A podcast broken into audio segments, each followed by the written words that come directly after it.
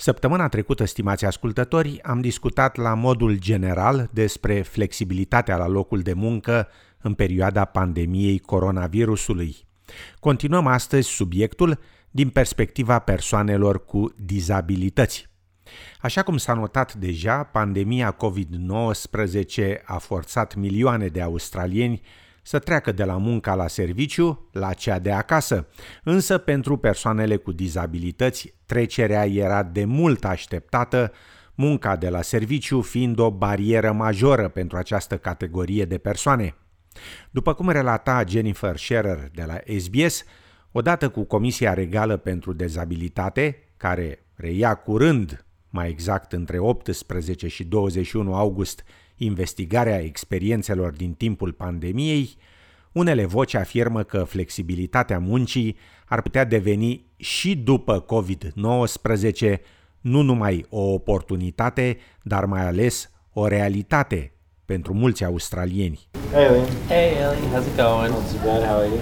Pentru Eli Elcuri Antonios, născut cu paralizie cerebrală, Lucrul de acasă reprezintă o adevărată binecuvântare, având în vedere numeroasele obstacole întâmpinate în căutarea unui loc de muncă. There are probably two main barriers for me. One's accessibility and the other's attitude. So with other employers, sometimes their sort of physical spaces weren't as accessible.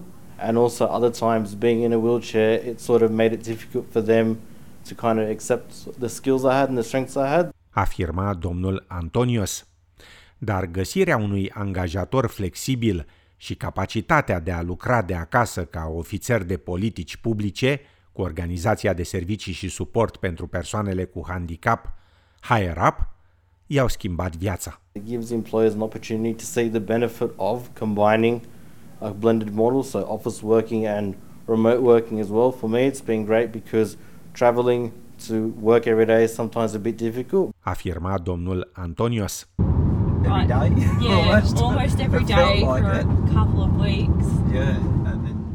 Bazându-se pe o persoană de suport pentru a fi condus cu mașina dintr-un loc într-altul, călătoriile au reprezentat de asemenea o barieră și pentru Greg Bruce. Handicapul său de vedere nu l-a oprit însă de a face muncă voluntară pentru serviciul de pompieri din mediul rural timp de 26 de ani. Dar când vine vorba de angajare la un serviciu, acesta afirmă că inflexibilitatea reprezintă o problemă majoră. There's a very strong emphasis on having a driver's license. It's frustrating. It's depressing. You think, well, I've got all the qualifications. I've done all this study. Why can't I, you know, why won't they look at me? You know, why aren't I good enough? Afirma domnul Bruce. Înainte de pandemia COVID-19, 53% dintre persoanele cu vârstă de lucru care trăiau cu un handicap erau angajate, comparativ cu 83% dintre cei fără dizabilități. De asemenea, 47% dintre șomerii cu dizabilități, cu vârsta cuprinsă între 15 și 64 de ani, afirmă că au suferit discriminări din partea angajatorului.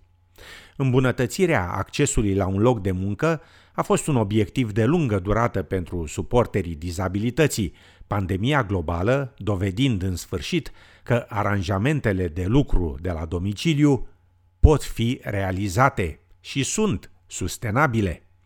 Jackie Leach Scully este directoarea Institutului de Inovare pentru Dizabilități la Universitatea din New South Wales. The take home message is that it was always possible, you know, all the time that it was employers were saying that it was not. It is a form of, of ableism in the sense that it's concentrating on that proportion of society who fit within a particular norm. Afirma doamna Scali. Un sentiment pe care Emily McIntyre, care trăiește cu durere cronică, îl cunoaște mult prea bine din experiențele trecutului. To have everything done overnight um, or in a few weeks when um, kind of able bodied people have asked for it, to have that change was just a bit of a, you know, kick in the leg because, you know, um, we've been told we're too lazy if we're wanting to work from home or um, no, um, Zoom meetings aren't the same as being in the office. afirma doamna McIntyre, care adaugă că dorește menținerea flexibilității muncii. We actually do have the potential and capacity to facilitate these changes and now it's about okay, whatever's happening with COVID, we have a structure. Like let's now not lose this scaffolding. Afirma în încheiere Emily McIntyre. Puteți rămâne la curent în limba dumneavoastră în privința coronavirusului accesând pagina de internet sbs.com.au bară coronavirus.